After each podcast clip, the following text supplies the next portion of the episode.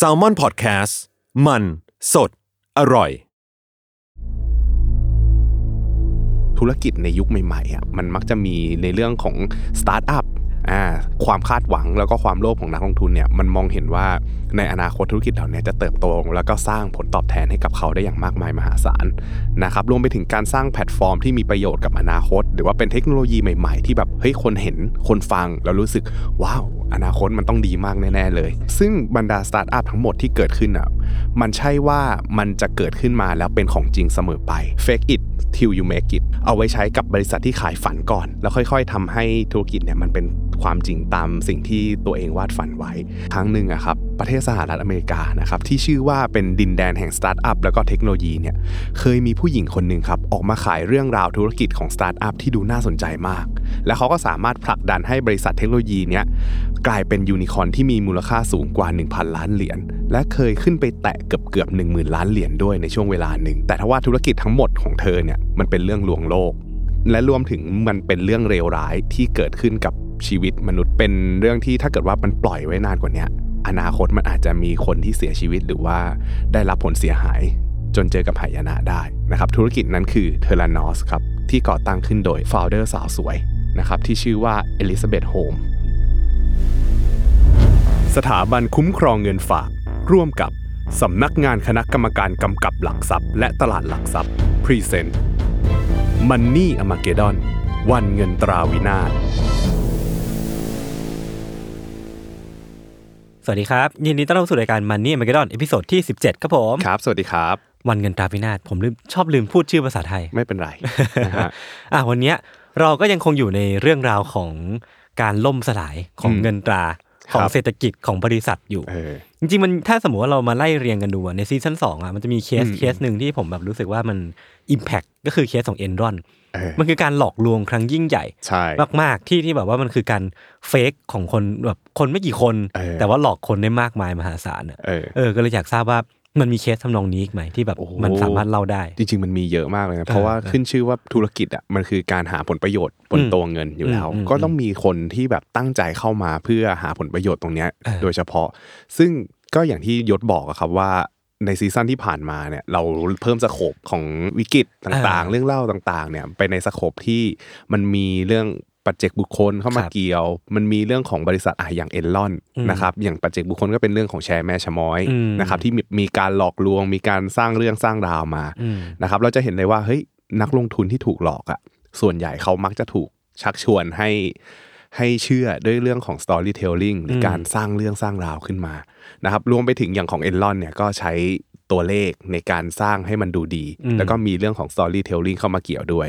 นะครับซึ่งตรงเนี้ยมันทำให้ภาพลักษณ์มันดูดี แล้วมันไปกระตุ้นเรื่องความโลภเออเออให้มันเกิดขึ้นในตัวของมนุษย์ครับผมนะครับรวมไปถึงการอาศัยภาพลักษณ์แล้วก็เรื่องของเครือข่ายคอนเนคชันของผู้ก่อตั้งเนี่ยในการปั้นเรื่องปั้นราวให้ดูสมจริงด้วยอืมนะครับก็อย่างที่ยศบอกแหละว่า พอเรามีเรื่องพวกนี้ เกิดขึ้นมาเนี่ยมันทำให้เรามองเห็นภาพหลาย ๆ ภาพมากขึ้น แล้วก็จะได้ทำให้ผู้ฟังหลายคนเนาะระมัดระวังตัวว่าเฮ้ยวันหนึ่งเราจะได้ไม่โดนหลอกอืมเออแล้วก็ในวันนี้ครับ เรามีอีกเคสหนึ่งครับนะครับที่ ถือได้ว่าเป็นเคสของการหลอกลวงอืมนะครับอืมเกิดขึ้นมาบนโลกนะครับก็อย่างที่เคยเล่าไปในตอนของฟองสบู่ .com ว่าธุรกิจในยุคใหม่ๆอะมันมักจะมีในเรื่องของสตาร์ทอัพอ่าอ่าหลายอย่างตอน .com เนี่ยเล่าไว้ว่าเฮ้ยมันมีสตาร์ทอัพที่เกี่ยวข้องกับเว็บไซต์ .com ต่างๆ เกิดขึ้นมาหลายแห่งนะครับมันก็เลยกลายเป็นว่าไอ้ความคาดหวังแล้วก็ความโลภของนักลงทุนเนี่ยมันมองเห็นว่าในอนาคตธุรกิจเหล่านี้จะเติบโตแล้วก็สร้างผลตอบแทนให้กับเขาได้อย่างมากมายมหาศาลอืมนะครับรวมไปถึงการสร้างแพลตฟอร์มที่มีประโยชน์กับอนาคต หรือว่าเป็นเทคโนโลยีใหม่ ๆ ที่แบบเฮ้ยคนเห็นคนฟังแล้วรู้สึกว้าวอนาคตเออมันต้องดีมากนี่แน่ๆคือเลโลยีสมัยใหม่ ที่เออเราตามหาอยู่ นี่คือหนทางในการแก้ไขปัญหาต่างๆ หรือว่าหนทางในการแก้ pain point เออต่างๆ ที่เรามีอยู่ครับนะครับซึ่งบรรดาสตาร์ทอัพทั้งหมดที่เกิดขึ้นอะ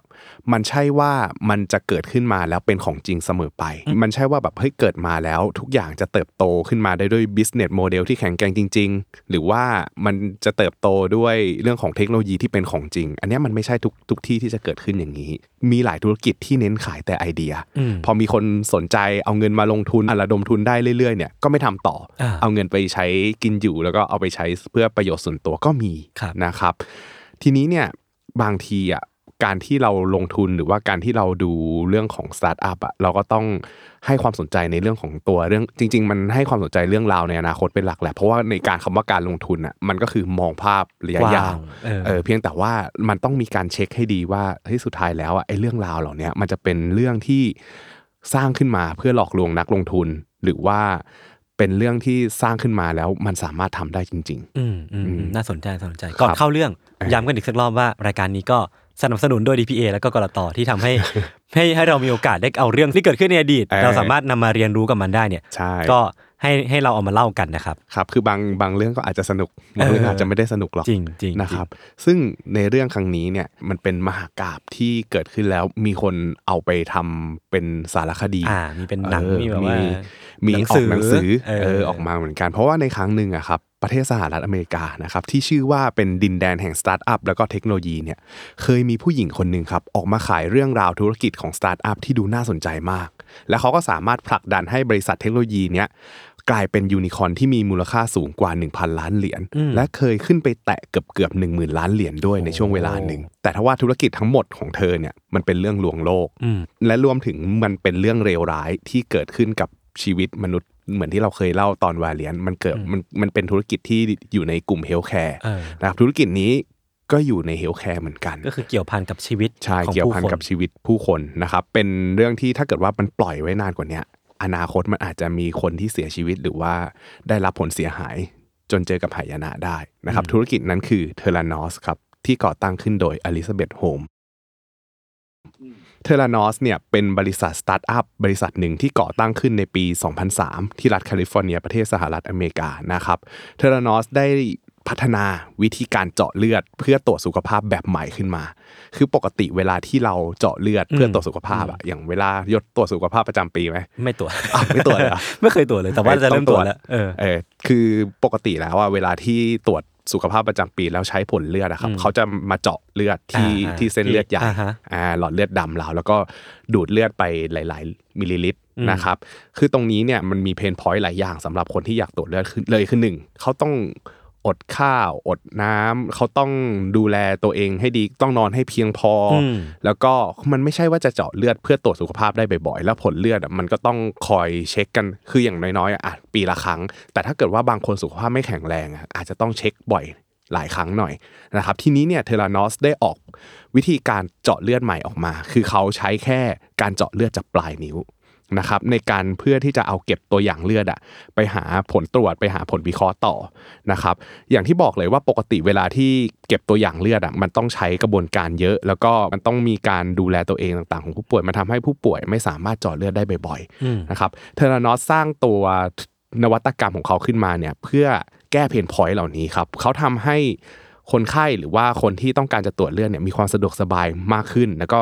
มีกระบวนการที่ง่ายขึ้น เพราะว่าเขาเจาะเลือดเพียงไม่กี่หยดจากปลายนิ้วแล้วก็บอกได้เลยว่า คือเขาเคลมนะเขาบอกว่าไอ้เลือดที่เขาเจาะออกมาได้เนี่ยบอกได้เลยว่าเฮ้ยคุณมีคอเลสเตอรอลสูงเท่าไหร่อืมมีความเสี่ยงที่จะเป็นโรคร้ายแรงไหมนะครับรวมไปถึงโรคร้ายอื่นๆ ที่สามารถพบเจอได้จากการตรวจเลือด และก็เคลมอีกว่า เทคโนโลยีของเขาอะสามารถ เจาะเลือดแล้ว ตรวจได้เลยว่ามีโรคที่เขาสามารถหาได้จากเลือดอะมีมากกว่า 200 ชนิด ซึ่งมันมหัศจรรย์มากเออคือมันแบบว่าเปลี่ยนโลกมาก ใช่คือแค่ปกติอะเราเจาะเลือดจากหลอดเลือดใหญ่ฮะมันต้องเก็บเป็นหลอดเลยแบบเยอะมาก แต่ทีเนี้ยอันเนี้ยเขาบอกว่าเขาใช้เพียงไม่กี่หยดครับซึ่งตรงเนี้ยมันจะถูกเจาะเลือดด้วยการใช้ปากกาเจาะเลือดแบบพิเศษครับคล้ายๆ กับวิธีที่ผู้ป่วยโรคเบาหวานใช้วัดระดับน้ำตาลในเลือดนะครับและไอ้ปากกาตัวเนี้ยพอเจาะลงไปเนี่ย ก็จะเอาไปวิเคราะห์ต่อในแลบขนาดเล็กแลบขนาดเล็กเนี่ยมันเป็นเหมือน device ตัวหนึ่งที่ออกมาเป็นขนาดเท่ากล่องเขาออกแบบมาเป็นขนาดเท่ากล่องเขามันมันเหมือนกับว่าพอเราเอาเอาเลือดมาใช่ป่ะเราใส่เข้าไปในไอ้กล่องเนี้ยอืมมันจะประมวลผลแล้วก็ให้ผลลัพธ์ออกมาได้เลย โคตรล้ำเออไอตัวนวัตกรรมกล่องเนี่ยเขาเรียกว่าเอดิสันครับครับนวัตกรรมเอดิสันของ Theranos เนี่ยช่วยให้การตรวจเลือดเป็นไปอย่างง่ายดายนะครับแล้วก็รวดเร็ว หนึ่งเลยคือผู้ป่วยไม่ต้องเสียเวลาไปรอคิว คุณเออตรวจจากเออที่บ้านก็ได้ครับนะครับไม่ต้องอาศัยกระบวนการอะไรยุ่งยากมากมาย แค่เอาปากกามาเจาะนิ้ว ไม่ต้องมีการมัดแขน ไม่ต้องมีการแบบเออเจาะเลือดที่แขนอะไรอย่างนี้นะครับแล้วก็ความเจ็บปวดเนี่ยมันก็ไม่รุนแรงด้วย เพราะบางคนกลัวเข็มไงเออเออกลัวเข็มแบบใหญ่ๆมาจิ้มที่แขนอย่างเงี้ยเพนพอยอย่างหนึ่งของเออคนก็คือกลัวเข็มเยอะมากเหมือนกันกลัวไหมนะไม่กลัวผมไม่กลัวอ่าโอเคครับผมก็แสดงว่าสามารถใช้เทเลนอส ก็ได้ หรือว่าจะตรวจเองก็ได้ ถ้าเกิดว่าเออไม่กลัวเข็มครับนะครับ ซึ่งไอ้ตรงเนี้ยมันลดกระบวนการหลายอย่างอือหือแล้วก็รวมไปถึง ได้ใช้บริการในราคาที่ถูกกว่าด้วยอ่าคือ cost มันไม่เยอะเท่า ใช่ คือคุณคือสาธารณสุขที่อเมริกาอย่างที่รู้แหละว่าแพงเออมันแพงเออนะครับ อันนี้แหละเราซื้อแค่ตัวเอดิสันมานะครับ แล้วก็เจาะเลือดแล้วก็ส่งผลตรวจไปให้หมอได้เลยนะครับ ซึ่งมันช่วยลดทั้งกระบวนการเวลาต้นทุนต่างๆ ลดค่าใช้จ่ายในการตรวจสุขภาพของประชาชนได้อย่างมหาศาลอืมนะครับ นวัตกรรมของ Theranos เนี่ยได้กลายมาเป็นคู่แข่งที่น่ากลัว แล้วก็ท้าทาย ดูเป็น innovative disruption สำหรับบริษัทใหญ่ ๆ ที่ทำธุรกิจด้านนี้ครับโดยเฉพาะอย่างยิ่งบริษัท LabCorp นะครับแล้วก็ Quest Diagnostics นะครับซึ่ง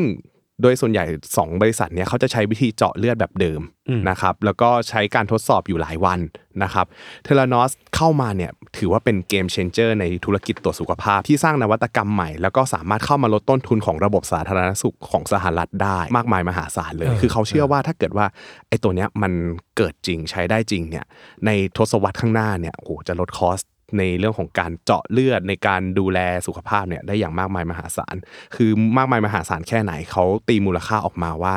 ตรงเนี้ยมันสามารถช่วยได้ถึง 2 0 0แสนล้านเหรียญโอ้โหสองแสนล้านดอลลาร์นะครับ โดยที่ลูกค้าทุกคนเนี่ยสามารถเข้าใช้บริการของ Theranos ได้ ที่ร้านขายยาใกล้บ้านอืมอืมนะครับแล้วก็รอรับผลตรวจเลือดภายในระยะเวลาไม่กี่ชั่วโมง ฟังดูดีมากเลยอะเออจากที่ต้องรอหลายวันเนี่ยนะเออเอออันนี้ใช้เวลาแค่ไม่กี่ชั่วโมงในการรู้ผลเลยครับนะครับซึ่งถ้า Theranos ทำได้จริงๆเนี่ยแพทย์จะสามารถ ตรวจเลือดคนไข้ได้บ่อยขึ้นอืมเออสามารถติดตามปฏิกิริยาที่ร่างกายมีต่อยาได้อย่างใกล้ชิดอ่าฮะคือถ้าเกิดว่าให้ยามาอย่างเงี้ยเออเออเวลาตรวจดูว่าเฮ้ยยามัน work ไหมมันลดน้ำตาลอะว่ามันลดน้ำตาลมีผลเสียต่อร่างกายหรือเปล่าเออมันลดคอเลสเตอรอลอะไรได้แค่ไหนหรือว่ามันเกิดผลเสียอะไรหรือเปล่า แพทย์สามารถติดตามได้อย่างใกล้ชิดเออด้วยการเออเจาะเลือดเพียงไม่กี่หยดครับนะครับ มันนำไปสู่การที่ เราจะสามารถยืดชีวิตของผู้ป่วย แล้วก็ยืดชีวิตของมวลมนุษยชาติได้อืมเยอะแยะมากมายอืมอืมคือถ้าเกิดว่าเราป่วยอย่างเงี้ยแล้วเราอยากจะเจาะเลือดตรวจไปแบบว่าเฮ้ยมันมีการอัปเดตยังไงบ้างเนี่ยแค่เจาะเลือดมาใส่เครื่องเอดิสันแล้วก็รอผลไม่กี่ชั่วโมงเนี่ยเฮ้ยเรารู้ได้เลยว่า หลังจากนั้นเราควร action ยังไงต่อหมอก็จะให้คำแนะนำมาครับนะครับ ซึ่งทั้งหมดเนี่ยมันเป็นไอเดียของfounder สาวสวยนะครับที่ชื่อว่าเอลิซาเบธโฮล์มส์อืมนะครับ เอลิซาเบธโฮล์มส์เนี่ยเกิดที่กรุงวอชิงตันดีซีครับสหรัฐอเมริกาในปี 1984 เป็นปีที่หลังจากที่สตีฟจ็อบส์เปิดตัวคอมพิวเตอร์ Macintosh เครื่องแรกไม่นานเลย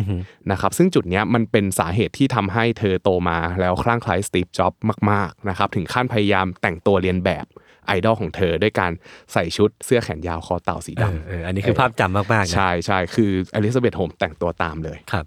นะครับในวัยเด็กของอลิซาเบธเนี่ยเธอมีบุคลิกที่แบบมุ่งมั่นไม่ยอมแพ้ทำการบ้านแล้วก็อ่านหนังสือจนดึกจนดื่นนะครับแล้วก็กลายเป็นเด็กที่เรียนได้ดี สอบได้เกรด A ทุกวิชาตั้งแต่ high school นะครับคือพูดง่ายๆว่า character ของเธอเนี่ย character ของอลิซาเบธเนี่ยคือความเก่งเลยเออเป็นอย่างนี้มาตั้งแต่เด็กครับนะครับในช่วง high school เนี่ย ครอบครัวของอลิซาเบธนะครับจ้างติวเตอร์ส่วนตัวมาสอนภาษาจีนให้ที่บ้านทำให้เธอสามารถพูดภาษาจีนได้อย่างคล่องแคล่วนะครับแล้วก็เป็นเด็ก high school เพียงคนเดียวที่สามารถเข้าไปนั่งเรียนคอร์สภาษาจีน ร่วมกับนักศึกษาสแตนฟอร์ดได้โอ้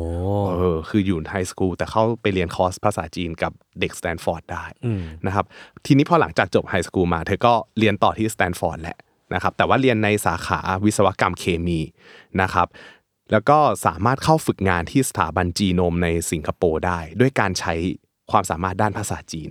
เออตั้งแต่ช่วงปิดชั้นเรียนชั้นปีที่หนึ่งเลย ก็คือจบปีหนึ่งแล้วเข้าไปฝึกงานเลย ก็คือเรียกได้ว่าย่นระยะเวลาชีวิตได้เยอะอยู่เหมือนกัน โตไวมากอะแล้วก็ความเก่งของเธอเนี่ย แล้วก็ความประสบการณ์ที่ได้จากการฝึกงานรวมไปถึงความรู้จากในห้องเรียนเนี่ย มีส่วนสำคัญมาก ๆ ครับ ที่ผลักดันให้เอลิซาเบธเนี่ยตัดสินใจลาออกจากสแตนฟอร์ด ในช่วงปี 2003 ยังเรียนไม่จบอืมเออดี detail เนี้ยคุ้นๆนะอืมเพื่อที่เธอจะแบบเออลาออกปุ๊บตั้งบริษัทขึ้นมาอืมนะครับลักษณะจะคล้ายๆกับอ่า story ของ founder ผู้ยิ่งใหญ่หลายๆคนหลายคน Mark สตีฟจ็อบ Zuckerberg เออมาร์คซักเคอร์เบิร์กรวมไปถึงบิลเกตด้วยเออนะครับเธอออกจากมหาวิทยาลัยในปี 2003 เนี่ยตอนนั้นเธอมีอายุแค่ 19 ปีเท่านั้น แล้วก็ออกมาเพื่อตั้งสตาร์ทอัพด้านเทคโนโลยีการแพทย์ในซิลิคอนวัลเลย์ นะครับผมความฝันของเอลิซาเบธตั้งแต่เด็กแล้วเนี่ยคือเธออยากจะมีเงินเยอะอืมๆเธอมักจะบอกกับญาติบอกพ่อแม่อยู่เสมอว่าเฮ้ยโตมาเนี่ยเธออยากเป็นมหาเศรษฐีทางทางๆที่จริงๆอะบ้านเธออะก็ไม่ได้ถือว่าอัตคัดหรือว่าอืมไม่ได้ยากจนอะไร เป็นคนทั่วเป็นไปคนกลางเป็นคนชั้นกลางที่ไปทางค่อนบนด้วยแหละโอ้นะครับแม่ของเธอเนี่ยเป็นเจ้าหน้าที่ประจำ กรรมาธิการสภาคอนเกรสสหรัฐนะครับ ส่วนพ่อของเธอเนี่ยเคยเป็นผู้บริหารในหลาย ๆ หน่วยงาน แล้วก็เคยไปรับตำแหน่งรองประธานในบริษัทเอ็นลอนด้ๆวยอุ้ยอ้าวstory เอ่อมันเชื่อมโยงกันสอดคล้องใช่นะครับ ก็อย่างที่เรารู้แหละว่า พอมีพ่อแม่นะครับอยู่ในตำแหน่งสูง ๆ เป็นหน้าเป็นตาอยู่ในตำแหน่งใหญ่ ๆ เนี่ยทำให้เธอมี backup ในวงการธุรกิจ แล้วก็ภาครัฐค่อนข้างดีครับนะครับเอลิซาเบธก่อตั้งบริษัทที่ชื่อว่า Theranos เนี่ยแหละครับโดย Theranos เนี่ยมันมาจากการเล่นคำสองคำก็คือ therapy กับ diagnosis อือฮึนะครับกลายเป็น Theranos นะครับแล้วก็มีเอดิสันอย่างที่เล่าไปเลยเป็นอุปกรณ์ตรวจเลือด เป็นตัวชูโรงเป็นอุปกรณ์ชูโรงเป็นสินค้าชนิดใหม่ที่เธอออกแบบมา แล้วก็เรียกมันว่า iPod แห่งวงการสาธารณสุขโอ้โห คือมันเหมือนเป็นการตั้งชื่อเออชื่อเล่นที่ใช่มีความแบบว่าเชื่อมโยงกับไอดอลของเธอคือสตีฟจ็อบส์เนาะใช่ออจะเห็นภาพเลยว่าแบบเฮ้ยมันเป็นไอ้กล่องเล็ก ๆ ที่แบบอืมมันดูล้ำมากๆอะแล้วหน้าตามันคือคล้ายๆ มันมินิมอลแบบ Apple เลยเออคือถ้าบอกว่าเป็นสินค้าที่ออกมาจาก Apple ก็เชื่อโอ้โหเออเอลิซาเบธอะครับก็ใช้วิสัยทัศน์นะครับในการที่เธอก่อตั้งบริษัทนี้ขึ้นมา แล้วก็สร้างเรื่องราวอย่างที่เล่ามาตอนต้นเนี่ยออกมาเพื่อให้ นักลงทุนเนี่ยที่สนใจเนี่ยเข้ามาระดมทุนกัน ซึ่งเงินก้อนแรกๆเนี่ยมันมาจากการใช้คอนเน t ชันนะครับเงินก้อนแรก ๆของ Theranos มาจากหนึ่งเลยคือทิมเดรเปอร์นะครับนักธุรกิจที่เป็นพ่อของเพื่อนสนิทในวัยเด็กนะครับอีกก้อนหนึ่งมาจากซันนี่บัลวานีนะครับอดีตผู้บริหาร Microsoft ซึ่งรู้จักกันในชั้นเรียนภาษาจีนที่สแตนฟอร์ดครับนะครับซึ่งคนที่ชื่อซานี่บาวานีเนี่ยต่อมาจะมีบทบาทรองในเรื่องนี้ด้วยอืมนะครับอลิซาเบธเป็นคนที่หนึ่งฉลาดอย่างที่บอกมาเลย สองคือหน้าตาเธอสะสวยด้วย มีเสน่ห์เออแล้วก็เป็นคนที่เล่าเรื่องเก่งอะอืมเออทำให้มีคนที่ตกหลุมรักเธอแล้วก็เชื่อเธอมากมายนะครับ มี backup เป็นผู้ใหญ่ในกระทรวงต่างๆ รวมถึงมีผู้ทรงอิทธิพลมากมายคอยสนับสนุนอยู่นะครับ แล้วก็การมี backup ที่ดีเนี่ยมันทำให้เธอมีภาพลักษณ์ที่น่าเชื่อถือมากขึ้นมากขึ้นมากขึ้นอืมนะครับ ซึ่งอันเนี้ยมันเป็นความน่าเชื่อถือจาก connection ส่วนตัว แล้วก็ความน่าเชื่อถือในระดับตัวบุคคลครับทีนี้ในระดับธุรกิจ เธอเพิ่มความน่าเชื่อถือทางการแพทย์ให้กับ Theranos ได้ ด้วยการจับมือเป็นพันธมิตรกับ Walgreens นะครับเป็นบริษัทร้านขายยาที่มีสาขาทั่วสหรัฐประมาณ 8,000 สาขาโอ้ก็คือนะรับเจ้าใหญ่นเวลนั้นมากๆเหมือนกันเนาะใช่ ถือว่าเป็นร้านขายยาเชนระดับใหญ่เลยอืมนะครับแล้วก็มีการเปิดให้บริการ t e l e n o s Wellness Center นะครับซึ่งลูกค้าที่เป็นลูกค้าของร้านขายยาเนี่ยจะมีโอกาสได้รับบริการการตรวจเลือดที่บอกไปอะอืม ว่ามันสามารถตรวจได้อย่างง่ายดายตรงเนี้ยในเชนร้านขายยาของ Walgreens นะครับรวมไปถึงร่วมมือกับ Safeway ที่เป็นเชนร้านขายยาเหมือนกัน มี 2 chain ร้านขายยาที่เป็นพันธมิตรในเครือ และมันทำให้นวัตกรรมเอดิสันเนี่ยสามารถเข้าถึงชาวอเมริกันได้อย่างเป็นวงกว้างเลยเออเออนะครับในปี 2014 ถึงปี 2015 เนี่ย เธอได้ขึ้นปกนิตยสาร Fortune แล้วก็ Forbes ในวัย 30 ปีนะครับ ถือว่าเป็นเจ้าของธุรกิจที่อายุน้อยที่ได้ขึ้นปกด้วยนะครับ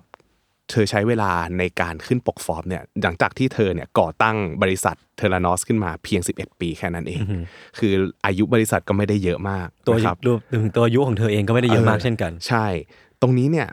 ด้วยความที่มันเป็นสื่อขนาดใหญ่ทั้ง Fortune กับ Forbes เนี่ยมันทำให้อลิซาเบธเนี่ยโด่งดังในฐานะมหาเศรษฐินีที่สร้างตัวได้ตั้งแต่อายุยังน้อยครับนะครับ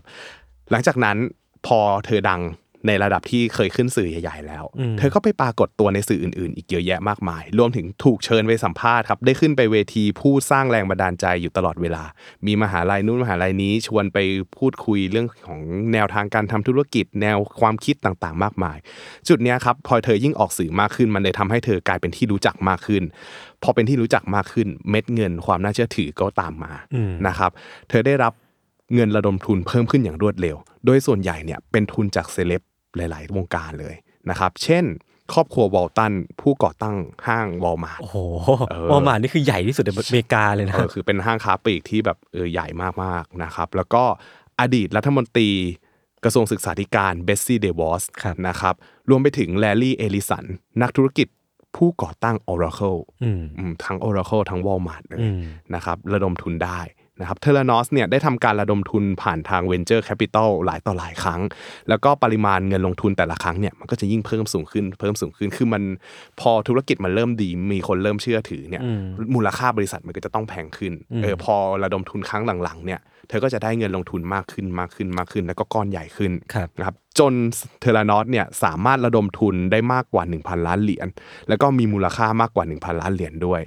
ในเวลานั้นเนี่ยวงการสตาร์ทอัพจะให้ชื่อเล่นกับบริษัทสตาร์ทอัพที่มีมูลค่ามากกว่า 1,000 เหรียญว่าเป็นยูนิคอร์นอ่านะครับตัวของ Theranos เนี่ยก็สามารถเป็นยูนิคอร์นได้ภายในเวลาไม่นานนะครับ โดยที่ส่วนใหญ่อะบริษัทที่เป็นยูนิคอร์นนะครับจะมีลักษณะคล้ายกันก็คือเป็นบริษัทที่มีหนึ่งเลยนะ มี business model ที่ดีมาก มีนวัตกรรม หรือว่ามีองค์กรที่มีความรู้ยอดเยี่ยมนะครับหรือในบางครั้งเนี่ยก็มีการทำให้นักลงทุนเชื่อถือว่ามันมีก็คือ PR ไปเออ PR ทำข่าวทำนู่นนี่ไปเนอะใช่ก็คืออาจจะไม่ต้องถึงก็ได้แต่ว่าบางทีอะเม็ดเงินอะมันครับสามารถทำให้ตัวของบริษัทอะอืมมันกลายเป็นยูนิคอร์นได้อืมนะครับด้วยเรื่องราวต่างๆ มากมาย นะครับทั้งๆที่หลาย ๆ บริษัทอะอาจจะไม่ได้มีกำไรเลยนะอืมเอออาจจะไม่ได้มีโมเดลในการสร้างกำไรที่ชัดเจน แต่ว่าดูมีอนาคตที่สวยงามครับผมนะครับมันทำให้บริษัทเกิดใหม่หรือว่าสตาร์ทอัพเหล่านี้เป็นบริษัทที่เฮ้ยมี upside สูงมีโอกาสที่จะสร้างผลตอบแทนให้กับนักลงทุนได้สูงมากๆ แต่ในขณะเดียวกัน การที่เขายังไม่มีกำไรการที่ธุรกิจยังไม่มั่นคงเนี่ยก็ยังมีความเสี่ยงสูงอยู่ ซึ่งหลายคนที่เขา bet ว่าอนาคตบริษัทเนี้ยจะสร้างผลตอบแทนได้เยอะอะถ้ารุ่งจริงๆอะบริษัทก็สามารถก้าวขึ้นมาเป็นบริษัทระดับโลกได้นะครับคือมันมีบริษัทหลาย ๆ บริษัทเลยที่เป็นสตาร์ทอัพแล้วสามารถกลายเป็นบริษัทระดับโลกได้ Uber Airbnb อ่าใช่ Grab เออพูดมาเนี่ยเป็นหมดเลยนะครับในปี 2014 นะครับมูลค่าของ Theranos เนี่ยขึ้นไปแตะระดับ 9,000 ล้านเหรียญนะครับเทียบเป็นมูลค่าบริษัท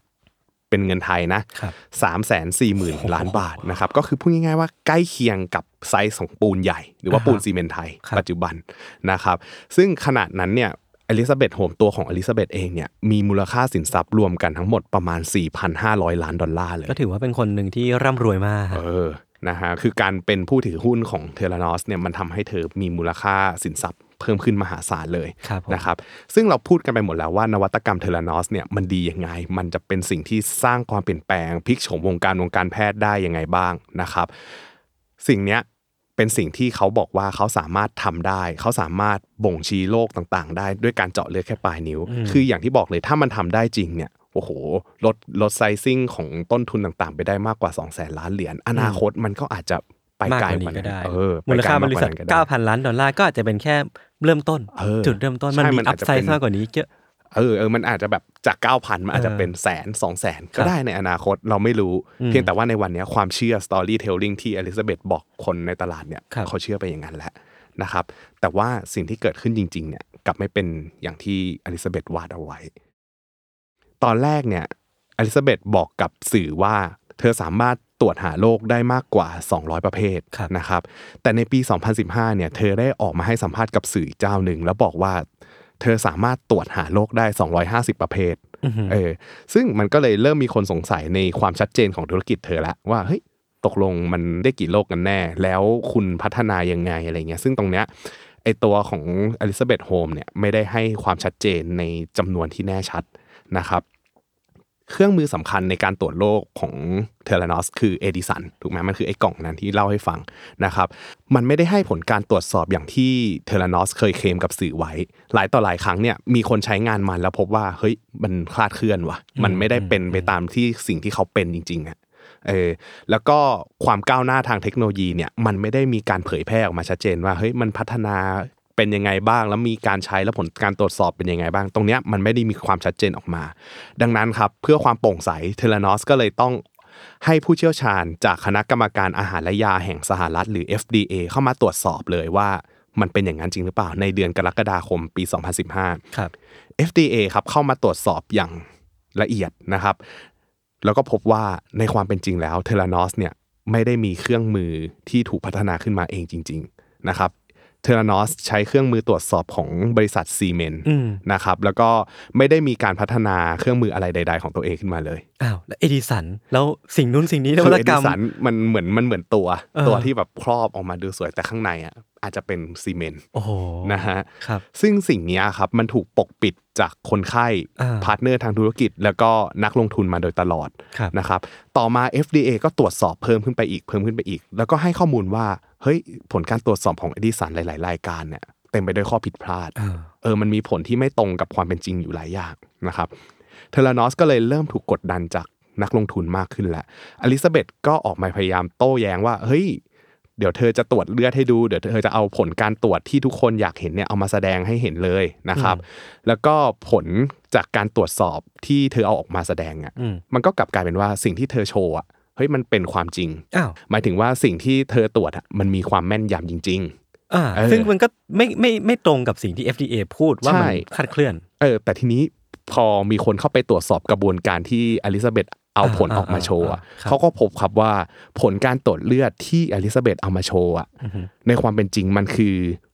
การที่เอาผลแลบจากการตรวจเลือดแบบเดิมแบบดั้งเดิมอ่าฮะเอามาโชว์คือเจาะหลอดเลือดดำเออคือเจาะหลอดเลือดดำเนี่ยเอามาโชว์อ่าคือเป็นผลตรงเนี้ยมากกว่าอ่า98%ฮะจากจำนวนทั้งหมดที่เธอเอาออกมาโชว์ครับในขณะนี้มีผลการตรวจจากห้องแลบของ Theranos ที่เป็นการตรวจจากปลายนิ้วเนี่ยแค่ 2%จากจำนวนทั้งหมดอ้าวพูดง่ายๆคือเกือบทั้งหมดอะ เอามาจากการตรวจสอบแบบดั้งเดิมอ้าวเออมันก็เลยให้ผลที่ตรงไงอ่าฮะฮะดังนั้นแล้วมันก็เลยกลายเป็นว่าพอมันมีการตรวจสอบตรงนี้ออกมาครับครับมันก็เลยเกิดข้อกังขาในวงการนักลงทุนว่าเฮ้ยตกลงแล้วนวัตกรรมเอดิสันของ Theranos อะมันมีจริงปะวะอืมเออทำไมผ่านไป 10 ปีแล้วอะมันไม่ได้ล้ำอย่างที่บอกอะสุดท้ายก็ต้องใช้การแบบตรวจเดิมเลือดอยู่ดีเออแบบใช้การตรวจเลือดแบบเดิมออกมาโชว์อยู่ดี มันมีลับลมคมในอยู่ในกระบวนการที่ ทางเอลิซาเบธเนี่ยเอาออกมาโชว์อืมทีนี้พอเรื่องทุกอย่างเริ่มแดงขึ้นเนี่ยห้องปฏิบัติการในแคลิฟอร์เนียของ Theranos ครับก็เลยถูกเข้ามาตรวจสอบตามกำหนดการของกฎหมาย ในการตรวจสอบคุณภาพห้องปฏิบัติการครับ สุดท้ายแล้วผลการตรวจสอบของห้องแลบที่ถูกเผยแพร่ออกมาให้สาธารณชนรับรู้เนี่ยก็คือเครื่องมือของผลตรวจสอบเลือดต่างๆเนี่ยมันยังเป็นเครื่องมือแบบเก่าอ่าแถมระบบ คุณภาพในห้องปฏิบัติการเนี่ยก็แย่มากๆ คืออาใช้เงินลงทุนไม่ต้องเยอะครับคือเครื่องมือเนี่ยมันไม่ได้มีประสิทธิภาพอะไรมากเลย ตรวจสอบลึกเข้าไปอีกก็เจอว่าสารเคมีที่ใช้ตรวจสอบอะเป็นสารเคมีที่หมดอายุอ่าแล้วก็มีการเปลี่ยนวันที่หมดอายุของสารที่ใช้อ่าฮะเออรวมไปถึงเรื่องของการละเลยเรื่องการจัดเก็บเอกสารแล้วก็บันทึกการทำงานต่างอ่าๆคือทุกๆอย่างมันไม่มีคุณภาพเลยว่าง่าย คือไม่ใช่ของใหม่เออก็ก็แย่แล้วนะ นี่คือห่วยกว่าของมาตรฐานแบบเดิมใช่อีกอะคือไม่ได้มาตรฐานอะไรเลยเออนะครับ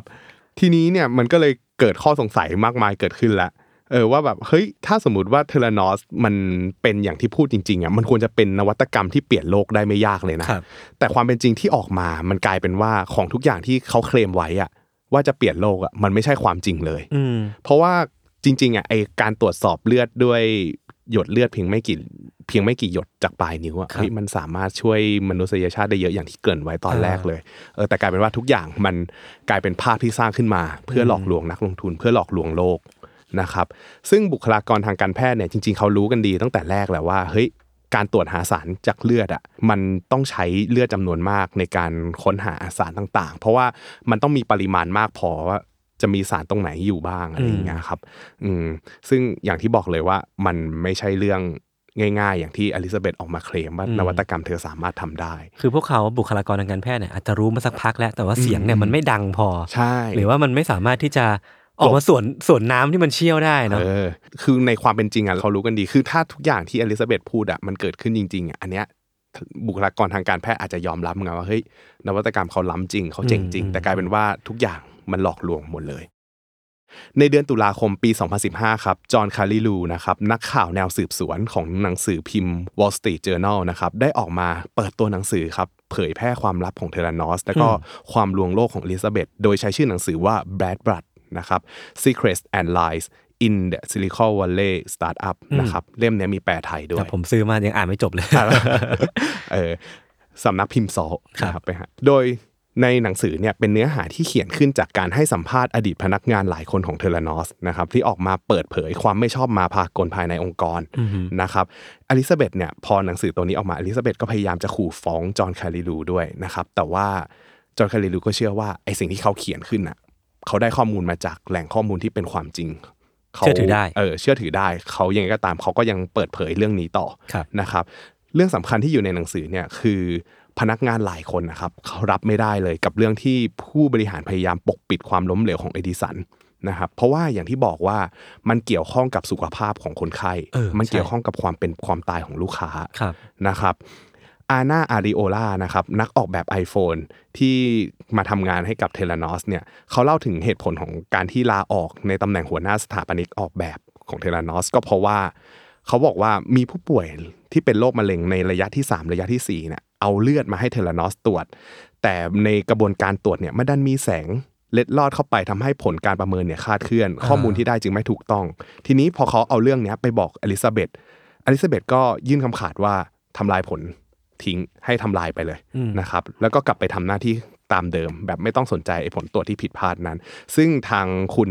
อาน่าอาริโอลาเขาก็รับไม่ได้ เขาก็เลยตัดสินใจลาออก คือเหมือนแบบว่าจริยธรรมมันไม่ได้อะแล้วมันเออแบบว่ามันมันมีความผิดหวังเกิดขึ้นอะเออกับพนักงานอะมันคือคือพนักงานภายในเขาก็รู้สึกคือด้วยความเป็นมนุษย์ครับเออเขาอาจจะอ่าใช่รู้สึกด้วยความเป็นมนุษย์เขาอาจจะรู้สึกแหละว่า เฮ้ยเรื่องเนี้ยมันความเป็นความตายของผู้ป่วยนะอืมเอออมถ้าเกิดว่ามันมีผลการตรวจสอบที่ผิดพลาดออกมา คุณก็ควรจะแจ้งว่ามันมีการผิดพลาดครับแต่นี่กลายเป็นว่าปิดบังความผิดพลาดเข้าไปอีก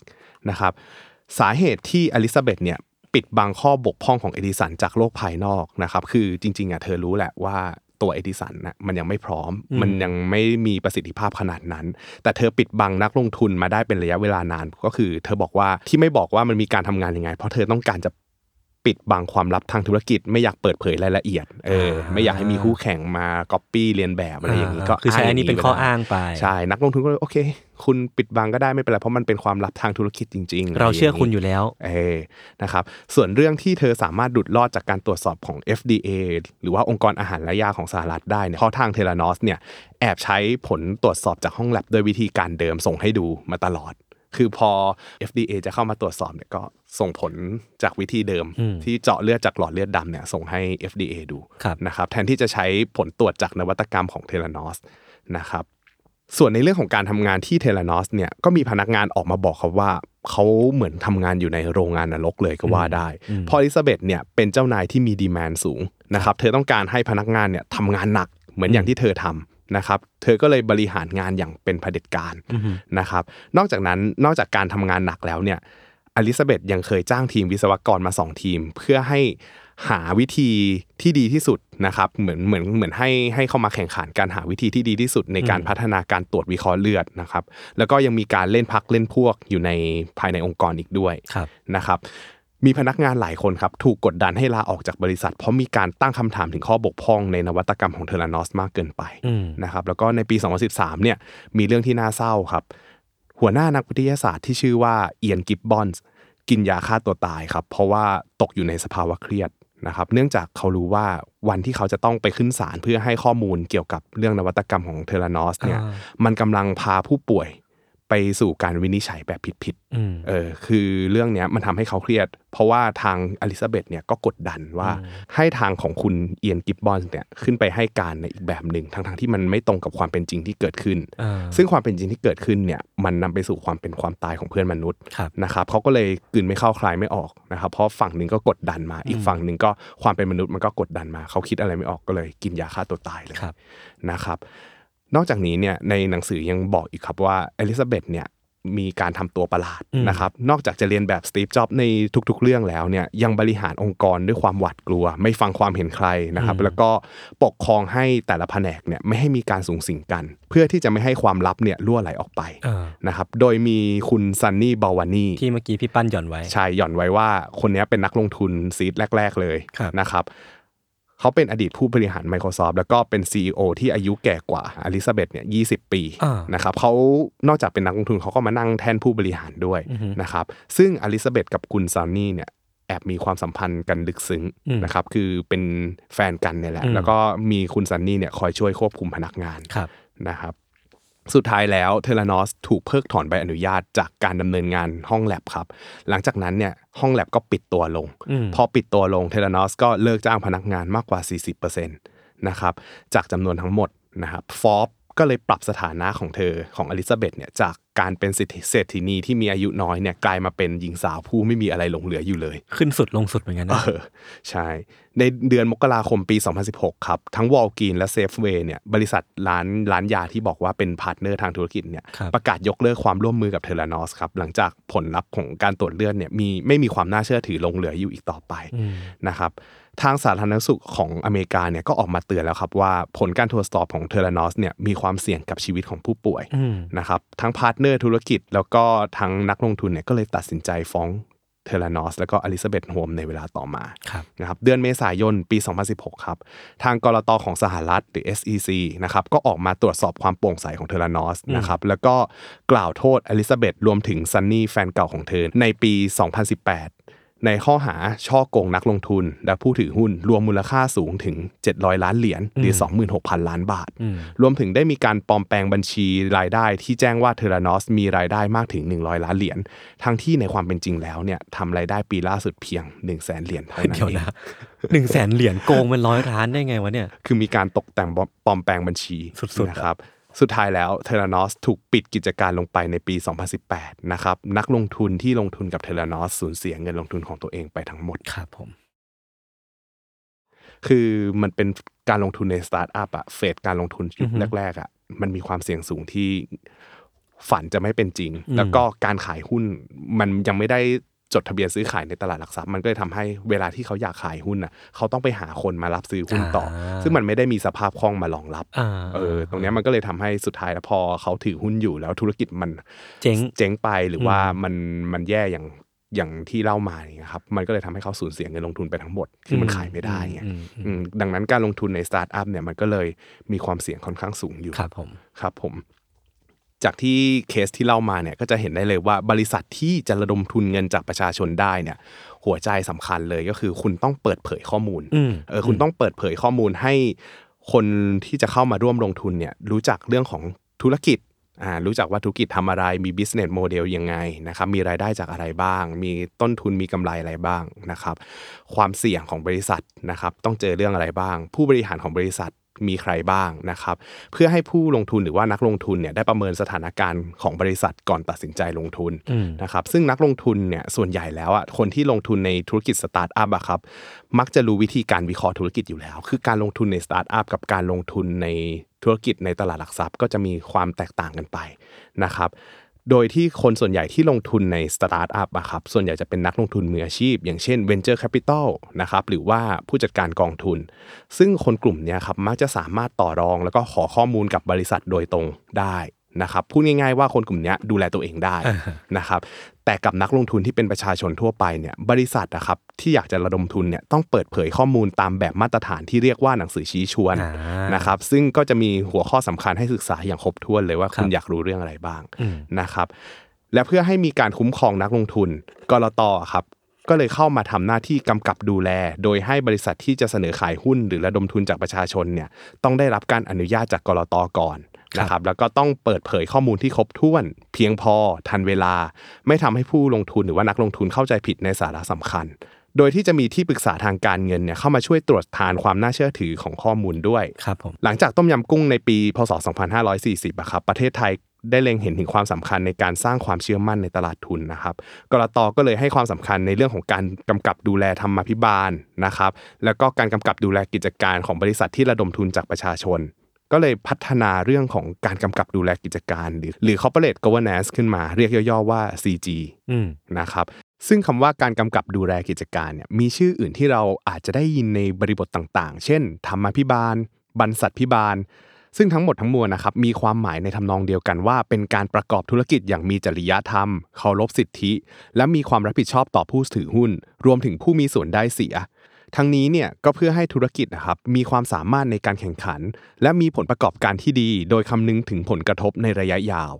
ในส่วนของบริษัทมหาชนที่จดทะเบียนในตลาดหลักทรัพย์เนี่ยเราจะเห็นความสำคัญของ CG ที่ชัดเจนอยู่แล้ว เนื่องจากประชาชนจำนวนมากครับเป็นผู้ถือหุ้นที่จริงๆอะเขาอยากจะเข้ามาถือหุ้นเพราะเห็นทิศทางของธุรกิจที่ดี แต่เขาไม่สามารถเข้ามาร่วมในการบริหารจัดการของบริษัทได้อย่างใกล้ชิด ดังนั้นแล้วมันก็เลยต้องมีการแต่งตั้งบุคคลที่ ไว้วางใจได้ให้มาเป็นกรรมการนะครับเพื่อเข้าไปควบคุมดูแลผู้บริหารอีกทอดหนึ่งครับนะครับ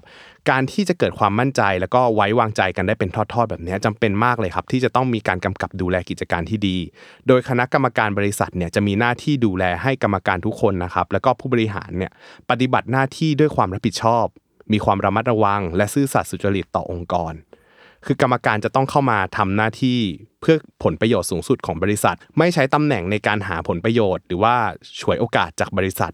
ดูแลฝ่ายบริหาร แล้วก็ฝ่ายจัดการให้ทำงานอย่างมีประสิทธิภาพ เพื่อให้ผู้ถือหุ้นทั้งหมดนะครับได้รับผลตอบแทนที่เหมาะสมกับโอกาสและความเสี่ยง ในขณะเดียวกันก็ต้องเปิดเผยข้อมูลต่อผู้ถือหุ้นอย่างตรงไปตรงมาแล้วก็ครบถ้วนเพียงพอด้วยครับนะครับ รวมไปถึงการสร้างกลไกการตรวจสอบถ่วงดุลที่รัดกุม เพื่อป้องกันไม่ให้กรรมการหรือผู้บริหารคนใดคนหนึ่งเนี่ยสามารถกระทำเรื่องเสียหาย แล้วก็หาประโยชน์ส่วนตัวได้ง่าย ๆนะครับ นอกจากนี้เนี่ยการเปิดเผยข้อมูลที่โปร่งใสเนี่ยถือเป็นอีกองค์ประกอบหนึ่งของการมี CG ที่ดี เพราะว่าผู้ถือหุ้นเนี่ยเขาไม่ได้เข้ามาบริหารงานด้วยไงดังนั้นแล้วอะสิ่งที่เขาจะต้องทำได้อย่างเดียวคือการติดตามข้อมูล ที่ผ่านการเปิดเผยมาจากบริษัทอีกทีอืมนะครับ โดยในช่วงก่อนการเสนอขายหุ้นนะครับ ต้องเปิดเผยข้อมูลผ่านหนังสือชี้ชวน ทีนี้พอเสนอขายเรียบร้อยแล้ว ก็ต้องเปิดเผยข้อมูลอย่างต่อเนื่องครับเช่น งบการเงิน แบบแสดงรายการข้อมูลประจำปี หรือแบบ 56ขีดหนึ่งนะครับ แล้วก็มีการเปิดเผยข้อมูลผ่านรายงานประจำปี เพื่อให้นักลงทุนเนี่ยสามารถติดตามความคืบหน้าของบริษัทได้อืมดังนั้นคุณภาพในการเปิดเผยข้อมูลเนี่ยจึงต้องถูกต้องทันเวลาเพียงพอ และมีความน่าเชื่อถือ มีผู้สอบบัญชีที่ได้รับอนุญาตที่ได้รับความเห็นชอบจากกรตเนี่ยเป็นผู้ตรวจสอบบัญชี และกรรมการรวมถึงผู้บริหารของบริษัท จะต้องมีความรับผิดชอบกับข้อมูลที่เปิดเผยกับประชาชนด้วย การที่บริษัทเนี่ยมีการกำกับดูแลกิจการที่ดีเนี่ยจะทำให้บริษัทนะครับเป็นที่น่าเชื่อถือของผู้ลงทุน และมันจะส่งผลดีไปหลาย ๆ ทอดนะครับหนึ่งเลยคือส่งผลดีกับบริษัทสองเลยพอบริษัทมีภาพลักษณ์ที่ดี มีความน่าเชื่อถือนะครับมันก็จะทำให้ตลาดทุนเนี่ยมีผลิตภัณฑ์ที่มีคุณภาพอืมผู้ลงทุนก็จะเกิดความเชื่อมั่น แล้วก็ทำให้มีบริษัทใหม่ ๆ นะครับอยากเข้ามาระดมทุนมากขึ้น ในเรื่องของ corporate governance ครับในช่วงเวลาที่ผ่านมาเนี่ยประเทศไทยจะมีการพัฒนาให้ดีขึ้นเป็นลำดับแล้วอืมแต่ในระดับของประชาคมโลกเนี่ยเขาก็มีการยกระดับขึ้นมาอีกเช่นกันอือฮึเขาจะมีการพัฒนาเรื่องของเป้าหมายการพัฒนาที่ยั่งยืน หรือว่า sustainable development goals นะครับ ซึ่ง ปัจจุบันเนี้ยโลกเราอะครับมันมีเรื่องของความท้าทายในหลาย ๆ ด้านนะครับทำให้องค์กรต่างๆ ทั้งในระดับสากลแล้วก็ในประเทศเนี่ยรวมถึงนักลงทุนต่างๆ เรียกร้องให้บริษัทนะครับมีความรับผิดชอบทางสังคมมากขึ้น รวมไปถึงความรับผิดชอบด้านสิ่งแวดล้อม แล้วก็การมี corporate governance ที่ดีครับนะครับ ซึ่งทางกรตจะเข้ามาช่วยกำกับดูแลให้กฎเกณฑ์ต่างๆเนี่ยก้าวทันยุคสมัยมากขึ้น พร้อมกับ ออกหลักการกำกับดูแลกิจการที่ดีสำหรับบริษัทจดทะเบียนก็คือเรื่องของ CG Code นะครับเพื่อยกระดับบริษัทจดทะเบียน จากการดำเนินธุรกิจที่คำนึงถึงการกำกับดูแลกิจการที่ดี ไปสู่การบูรณาการให้บริษัทเติบโตอย่างยั่งยืน ด้วยการดำเนินธุรกิจอย่างมีความรับผิดชอบต่อสิ่งแวดล้อมสังคม และก็มีธรรมาภิบาลที่ดีหรือ ESG หลักครับผม ESG อย่างที่เราเคยเล่าไปแล้วนะครับ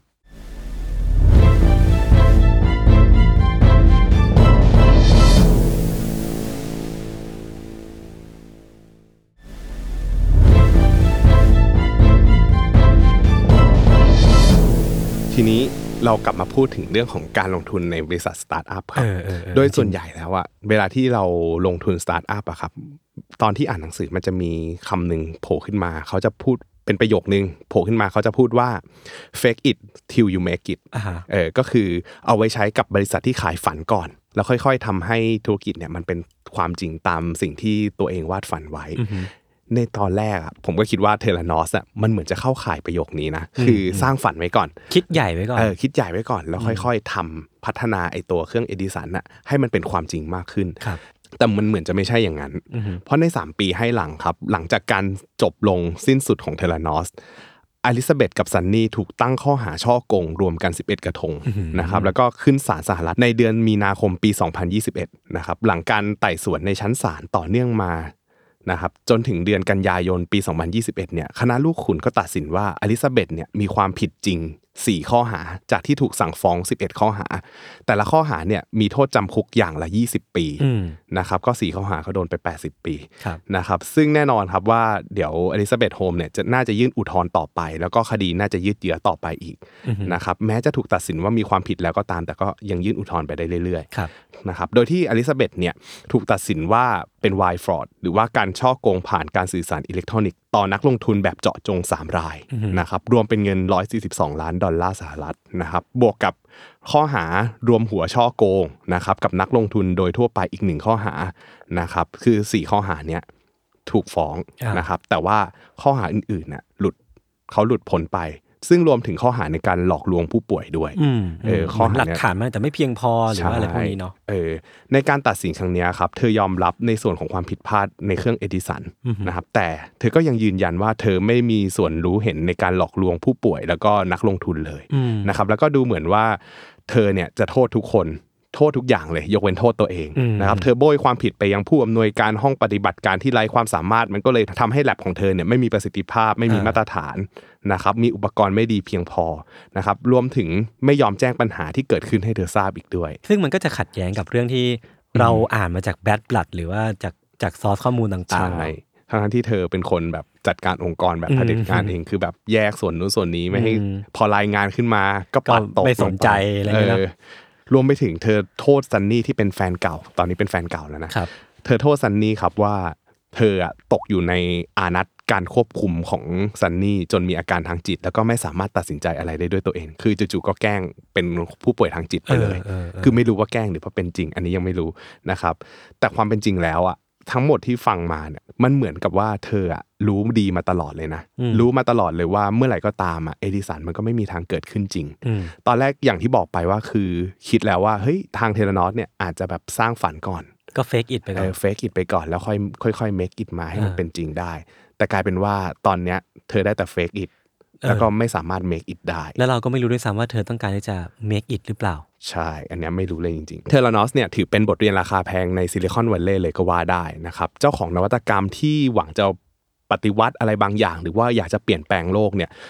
ไม่ว่าจะใครก็ตามไม่ว่าจะทำธุรกิจอะไรก็ตามอะครับควรจะบอกความจริงกับนักลงทุนอืมทั้งว่าอืมอืมในปัจจุบันทำอะไรได้ และจะทำอะไรต่อไปในอนาคต ไม่ใช่ว่าขายฝันอย่างเดียว แล้วไม่สามารถทำปัจจุบันได้เลยอืมนะครับคือมันมีเส้นกั้นบางๆ ระหว่าง สามารถทำได้จริงกับการสร้างวิมานไว้เฉยเออเออๆเออคือทุกคนน่ะมักจะให้ความเชื่อกับภาพที่สวยงาม จนบางทีก็อาจจะลืมดูความเป็นจริงว่าเฮ้ยปัจจุบันเขาไปถึงไหนแล้วครับนะครับ ซึ่งสุดท้ายอะมันก็จะทำให้ถ้าเกิดว่าทำไม่ได้จริงๆอะสิ่งที่วาดฝังไว้มันก็จะกลายเป็นเรื่องโกหกอย่างเดียว แล้วก็ต้องรับโทษขึ้นไป ใช่ ดังนั้นแล้วอะมันทำให้เราคิดว่าเฮ้ยไม่ว่าคุณจะลงทุนในอะไรก็ตาม ต่อให้เขาวาดฝันยังไงอะเขาต่อให้เขาเฟกอิดอยู่อืมคุณก็ต้องติดตามอยู่ด้วยว่าณปัจจุบันมีแนวโน้มสูงไหมที่เขาจะ make it ได้ เอออันนี้สำคัญมากเลยเออคือมันไม่ใช่ว่าทุกองค์กรหรือว่าทุกสตาร์ทอัพที่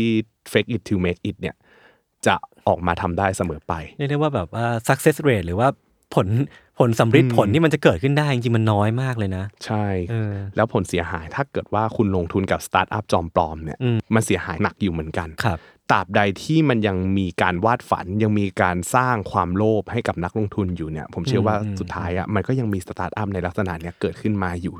ต่อเนื่องผุดอยู่เป็นดอกเห็ดเลยแหละจริงเออคือการลงทุนสตาร์ทอัพมีความเสี่ยงสูงมากนะครับเออแต่ว่า อย่างที่บอกแหละพอความเสี่ยงสูงอะมันก็เลยทำให้ผลตอบแทนสูสูงงตามถ้าเกิดว่าวันหนึ่งเขาทำได้จริง แล้วเขาสามารถจดทะเบียนเข้าตลาดหลักทรัพย์ได้เนี่ยโหอันนี้มูลค่ามหาศาลเลยที่ครับเป็นผลตอบแทนให้กับนักลงทุนได้นะครับดังนั้นถ้าเกิดว่าเราไม่อยากเป็นเหยื่อขายฝันนะครับเริ่มง่าย ๆ เลยก็คือเริ่มค้นหาข้อมูลของบริษัทด้วยตัวเองนะครับอ่านรีวิวจากผลิตภัณฑ์ว่าเฮ้ย อะอย่าง Theranos ถ้าเกิดว่ามันมีคนรีวิวว่าเอ้ยมันสามารถใช้ได้จริงอันนี้มันอาจจะน่าเชื่อถือ เราสามารถติดตามสถานการณ์ในปัจจุบันได้อืมแต่กลายเป็นว่าถ้าเกิดว่าเราเชื่อในสิ่งที่ผู้บริหารพูด หรือว่าผู้บริหารสร้างภาพมากเกินไป จนลืมติดตามสถานการณ์ปัจจุบันความเป็นจริงเออความเป็นจริงว่าคนใช้งานเป็นยังไง feedback เป็นยังไง หรือว่าในโซเชียลมีเดียมีการพูดถึงยังไงบ้างเนี่ยบางทีเราอาจจะลืมมองความเสี่ยงไปอืมแล้วก็ไปมองแต่อืมวิมานที่เขาวาดไว้ให้เรา มีอคติสูงมี bias ใช่เออมี biasแอสสูง นะครับดังนั้นก็ถ้าเกิดว่าเราจะลงทุนในไม่ว่าจะอะไรก็ตามนะอืมไม่ว่าจะทั้งหุ้นคริปโตเคอเรนซีหรือว่า Startup สตาร์ทอัพก็ตามอะครับเราต้องตรวจสอบข้อมูลทุกอย่างอย่างละเอียดที่สุดเท่าครับที่เราจะทำได้นะครับ อย่าฟังเพียงคำพูดของผู้บริหาร หรือว่าอย่าเพิ่งฟังเพียงคำพูดของคนที่เขามาวาดฝัน หรือว่าคนที่เขามีหุ้นอยู่แล้ว ลงทุนอยู่แล้วอะอืมเพื่อนชวนมาลงทุนอะมาลงทุนด้วยกันสิเราลงทุนแล้วมันดีมากเลยนะอะไรเงี้ย อย่าเพิ่งไปเชื่อในสิ่งนั้นเพียงอย่างเดียว แบบใครพูดมาเชื่อหมดเนี่ยไม่ควรนะครับอืมควรตรวจสอบข้อมูลหลาย ๆ ด้านด้วยตัวเองนะครับ หรือถ้าเกิดไม่ไม่ชัวร์จริง ๆ เนี่ย เราก็สามารถลงทุนผ่านกองทุนรวม ETF หรือกองทุนที่มีคนคอยสแกน หมายถึงว่ามีผู้จัดการกองทุนอะไรเงี้ยคอยดูแลข้อมูลตรงนี้ให้อีกทีหนึ่งก็ได้ครับผมนะครับโอ้แต่ก็ต้องย้ำอีกสักรอบว่าแบบการทุกการลงทุนมีความเสี่ยงหมดเนาะแต่จริงๆคือโฟกัสของเรื่องเนี้ยผมคิดว่ามันคือคำว่า fake it till you make it เนี่ยแหละอืมเออมันคือมันคือแก่นของการลงทุนในสตาร์ทอัพเหมือนกันเนาะจริงๆ ผมก็เคยติดตามมาอย่างเช่น พวกแบบดู Shark Tank มา หรือว่าดูอืมอืมดูรายการต่างๆ ที่ที่ก็บิวความฝันความเท่ของการเออมีสตาร์ทอัพขึ้นมาครับแต่จริงๆ คือเราก็ต้องมองให้รอบด้านนะว่าการ การมีสตาร์ทอัพหรือว่ามันมีโมเดลบางอย่างอยู่ที่ทำให้สตาร์ทอัพเนี่ยประสบความสำเร็จใช่ขายฝันเออมีการสร้างเรื่อง storytelling อืมแต่จุดชี้วัดว่าการลงทุนเนี้ยมันจะประสบประสบความสำเร็จหรือเปล่าเนี่ยมันคือ make it ว่ะมันคือแบบว่าเออ how you make it หรือว่าใช่ process ในการที่จะ